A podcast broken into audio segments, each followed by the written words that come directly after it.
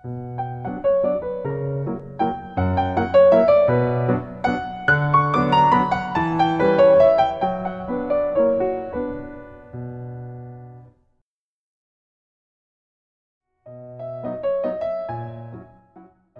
do some people seem unable to achieve full satisfaction in things? What keeps them dissatisfied even after achieving their goals?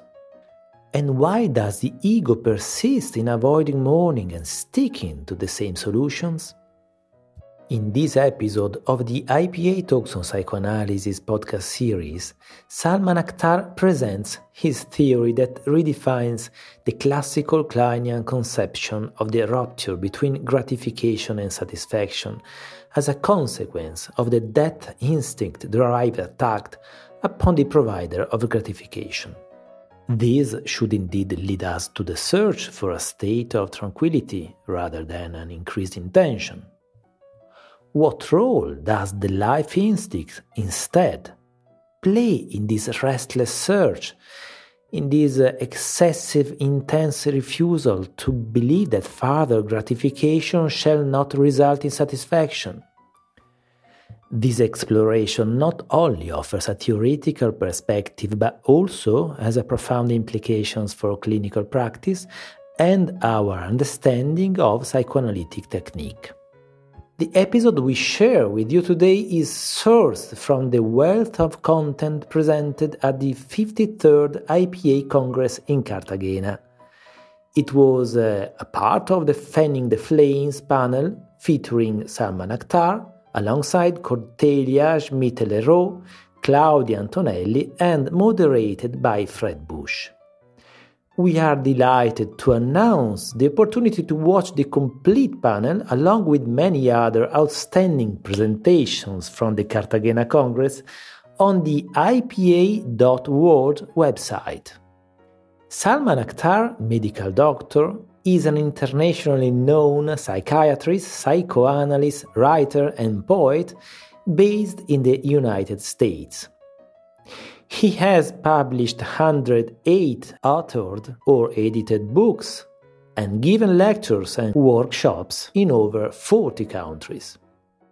Dr. Akhtar has served on the editorial boards of the three most important journals of our fields, namely Journals of American Psychoanalytic Association, the International Journal of Psychoanalysis, and the Psychoanalytic Quarterly. His books have been translated in many languages and he has received numerous professional honors, including the highly prestigious Sigourney Award for Distinguished Contributions to Psychoanalysis. Recently, a 10 volume set of his selected papers was released at a festive ceremony at the Freud House and Museum in London. Dr. Akhtar has published 18 collections of poetry and serves as a scholar in residence at the Interact Theatre Company in Philadelphia.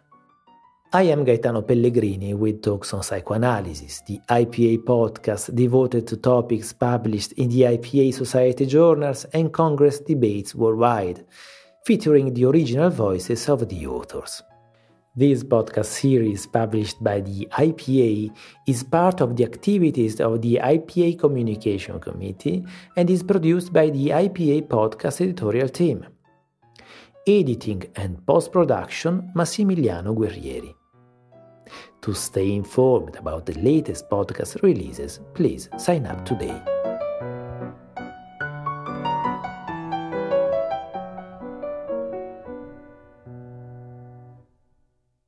Let me begin with the three very small clinical examples.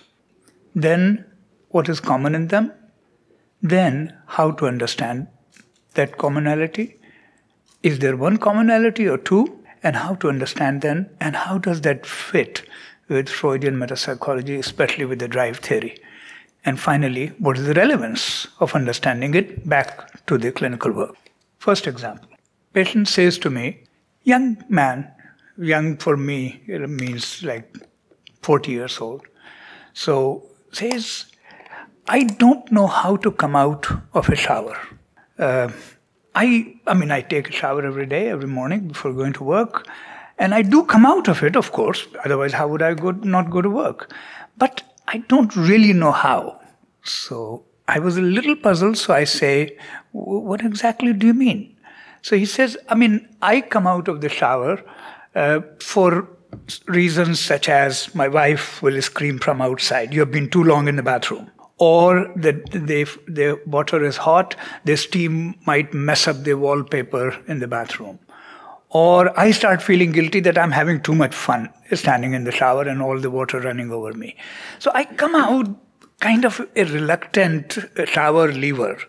Uh, and not really, I've never turned the shower off and be out, and then I realized that I was out of it. Never have I come out spontaneously. He raises his finger from the couch. He says, just remain quiet. I, I don't need you to tell me how. Uh, that's not the point. I, he's smart guy. So he says, I don't want you to tell me how because I want to get it myself. But I'm really working on this and I'm very disturbed by it. A few months later, in a different session, something comes up about food. He says, you know, and he is extremely educated from the finest places in this United States and uh, and yet he has an affectation. So he always says dark. Look, dark. Let me tell you one thing. I will give you a list of every food item that I like, every conceivable food item, and you get it prepared by the best chef in the world, and make the supply for 100 years, and put it on a ship, and put me on the ship, and push the ship on the ocean. I think within a day or two I'll start worrying is there really enough food? And what if I wanted something else that I forgot to tell you? Then what will happen? Case number one. Case number two, patient says, I feel financially very insecure. I was very puzzled because I had known that he was actually, she, she, sorry, was actually very well off. And um, so I said, uh, financially insecure? Yeah, you know, I mean, I've told you, all I have is about eight and a half million dollars. And, uh, you know, but that's not uh, enough these days. I mean, life is difficult and such. So I said, um, let me ask you a kind of absurd question. I mean, is there a number you have in mind that might make you feel secure? He said, yeah, I think it has to be in double figures. So I said, 10? Would 10 be okay? She said, 10? Hmm.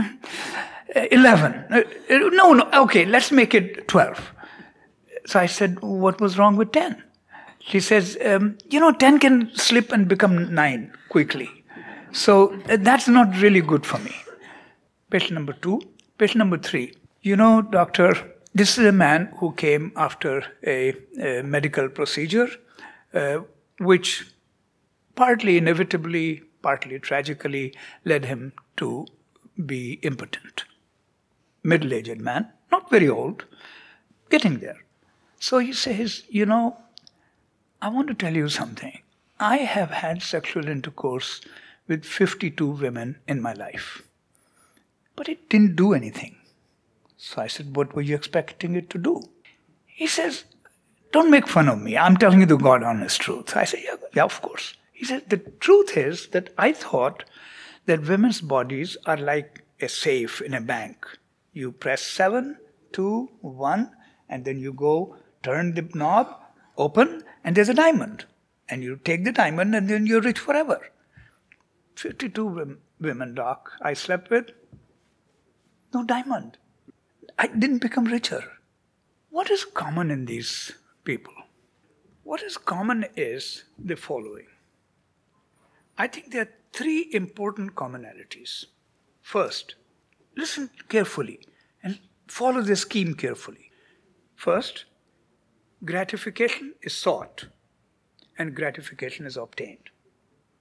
The person wants from 8 million to 10 million, and in that hallucinatory wish fulfillment at that moment, 10 million is found. But then she wants 11. So she finds 11. Then she finds. So gratification is sought and gratification is found. Step one. Number two, gratification does not lead to satisfaction. The GS link is broken.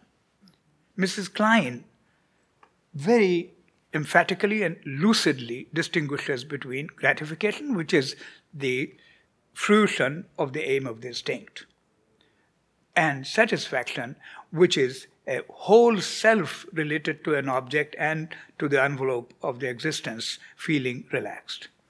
So, the second pr- problem is gratification does not lead to satisfaction. That link is broken. Two. Third problem is that the ego refuses to accept it and refuses to mourn this breach and this break. So, it doesn't say at 17th woman that this is not working. He says, How about 18th? How about 21st?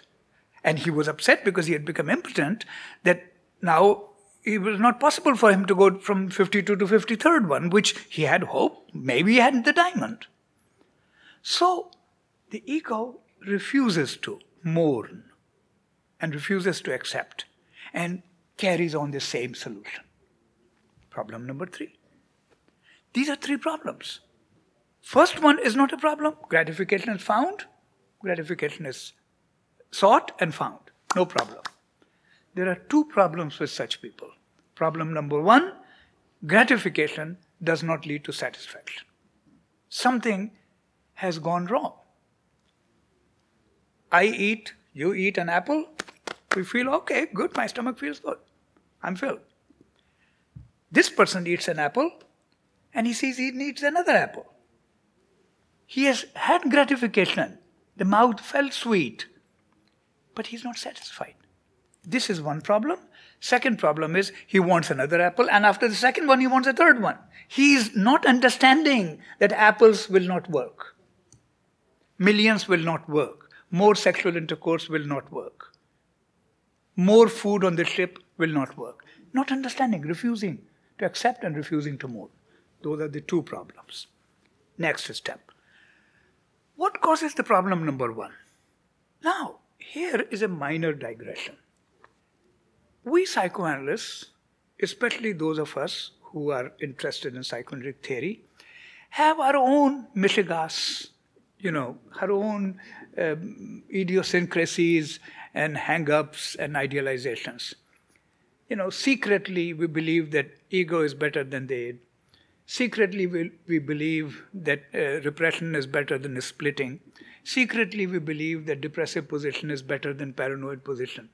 Now, if you were a proofreader and you were in depressive position, my books will be destroyed.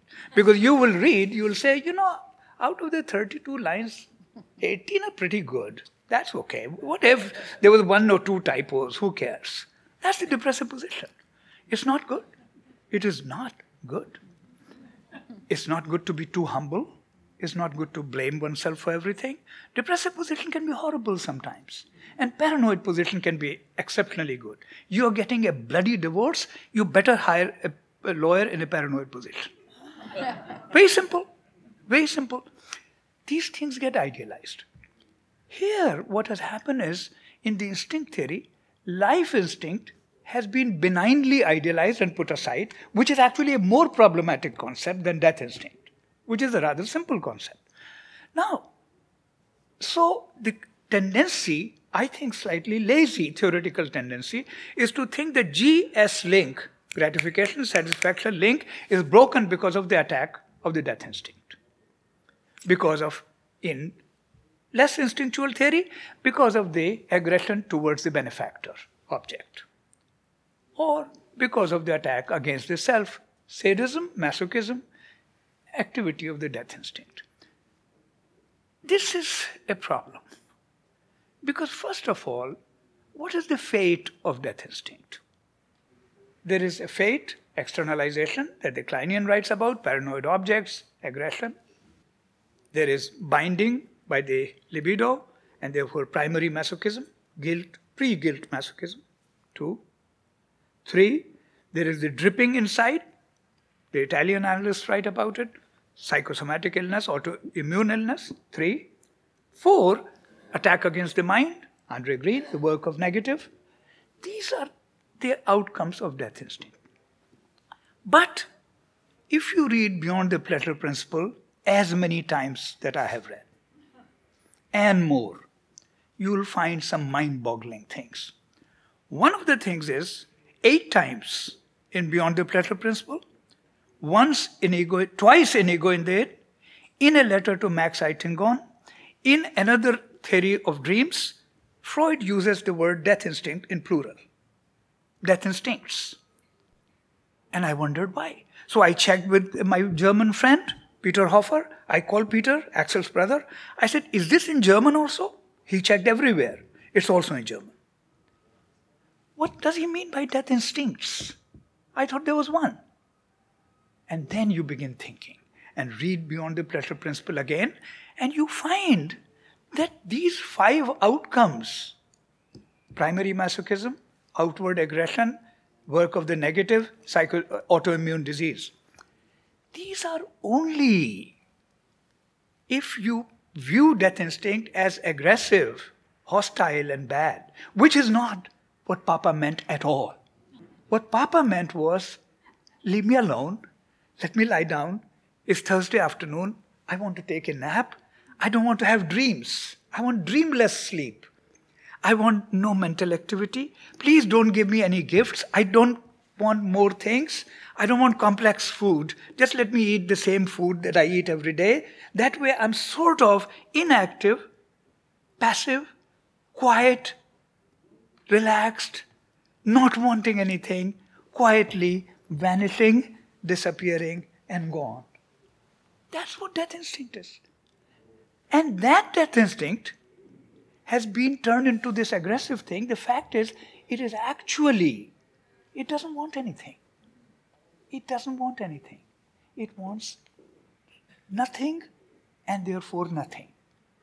And it creates some very good outcomes dreamless sleep, lying fallow, blank silences of the mind during religious and otherwise meditation, restful states, and such. Now, therefore, this idea that G does not lead to S is because of death instinct is highly questionable. And there comes the complex concept of life instinct, which is not fittable in the energetic model of instincts. Because what is life instinct? Here are the words the establishment and maintenance of more, M O R E, differentiated, more, M O R E, organized forms and even the widening of differences in blah blah blah. More, more widening. One place. Another place. The aim of Eros is to establish even greater. Just think about this. More, more, widening, even greater. This business of wanting more has nothing to do with death instinct. It has to do with life instinct. Life instinct is a much more complex, pseudo idealized, and benignly neglected concept in psychoanalysis. It's a very co- difficult concept and more problematic theoretically and technically. Now comes this problem number two. Why does the pa- person who has had sex with 28 women, or 29, or 37, or 42 still wants, thinks that the diamond can be found? That is typical of life instinct. It's the nature of life instinct. That's why we have so many inventions. That's why we keep invented. When you were reading your paper, there were so many things I wanted to say. I remain quiet. One thing I'll now say is not only the selling of guns, which of course is uh, problematic and causes problems, it's also inventing new guns, inventing more and more fancy weapons. Why we, why we invent more things? Why are we not satisfied with what we have invented? We want to invent more. We went to moon, we are not happy. We want to go to Mars now, and we are not happy. We might try Saturn. Do you see this business of wanting more is the nature of life instinct. It is the nature of life instinct in psychoanalytic theory. The problem lies with life instinct. Why does the ego not uh, accept that the apple would not work or sex will not work or 8 million will not work. That's the nature. That's the nature of life instinct, not to be satisfied. That's why it doesn't fit in the economic model. You know, read Laplanche, he talks about how the economic model and the instinct theory are at this point. That instinct fits well. This does not fit well because it does not lead to reduction of tension. It always needs more tension, more challenges, bigger things, widener things, higher things, and such. I loved your idea of this uh, uh, changing self preservatory to preservatory drives. Very good. But that's not the only word Freud uses about uh, ego instincts.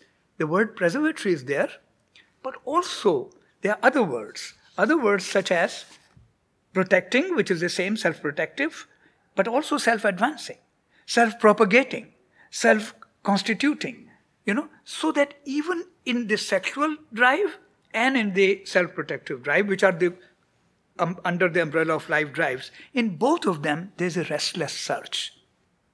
That's the contemporary unconscious hope, Patrick Casement, Winnicott's antisocial tendency. There's a search for a new developmental experience. But that search, many times in our patients, is caused by early deprivation, usually maternal, early maternal deprivation. But that is a traumatic outcome.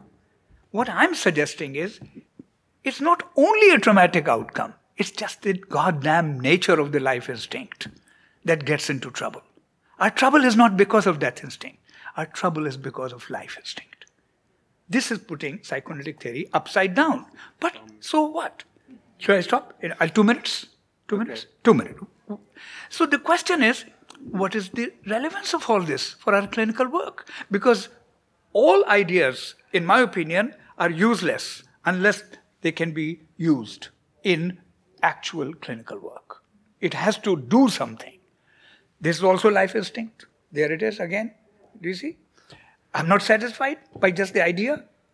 You know, death instinct would have said, You have idea, now go to sleep. No, I say I want to do something with it. And that's what gets us in trouble, life instinct. So what does it what's the clinical relevance? The clinical relevance is if we focus on greed, by the way, I have of course departed already from my abstract. I apologize. I'd written that some 10 months ago and I have changed my mind. That if we fo- focus on the model of deprivation, intensifying aggression, and releasing death instinct towards the benefactor, and therefore destroying the GS link. If that is the model, then, of course, analysis of defense against aggression, reconstruction of early trauma, uh, empathy with uh, uh, deprivation, those would be an analysis of limits of the analyst's omnipotence, etc., and the patient's feelings about it. That will be the technique. However, if we put the theory upside down and think that it is the search itself that is fundamentally problematic, then we will find ourselves in a new world. A new world of questioning why does the patient want so much? And why does the patient not mourn that the patient will have to live with this ego defect? That the people have to live sometimes with diabetes. People have to live with epilepsy. People have to live with a stroke. The patient has to live. Maybe he had too much intense life instinct. Constitutional, Mrs. Klein talks of constitutional increase of death instinct. Why can't there be a constitutional increase of life instinct? Maybe that's his problem, poor guys. Maybe he has to just mourn and he has to live with the fact that he cannot be satisfied. That's how he is. He has to live a restless and pained life. It alters the technique profoundly, it alters the view of what we can do what we should do, what we are about, what our patients are about. Thank you very much.